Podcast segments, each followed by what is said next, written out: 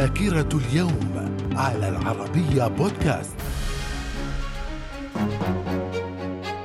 أهلا بكم ومن ذاكرة اليوم العشرين من أبريل في العام 1792 فرنسا تعلن الحرب على النمسا. في العام 1854 قيام تحالف دفاعي بين النمسا وبروسيا ضد روسيا. في العام 1868 اليابان تغير عاصمتها من كيوتو إلى إيدو. من الذاكرة. ومن ذاكرة العشرين من أبريل في العام 1871 بداية الخدمات البريدية في طوكيو وكيوتو وأوزاكا.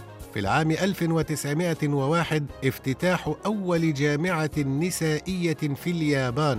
في العام 1929 إنشاء جهاز البوليس الدولي الإنتربول. من الذاكرة. ومن ذاكرة العشرين من أبريل في العام 1972 المكوك الفضائي أبولو 16 يهبط على سطح القمر. في العام 2008 مقتل ناشطين من حزب الكتائب اللبنانية بإطلاق نار في زحلة وذلك بعد افتتاح بيت الكتائب. وفي العام 2009 انعقاد مؤتمر ديربان الاستعراضي في جنيف بسويسرا والذي نظمته الأمم المتحدة بهدف مناهضة العنصرية. من الذاكرة. ومن مواليد العشرين من أبريل في العام 1429 السلطان محمد الفاتح سلطان الدولة العثمانية.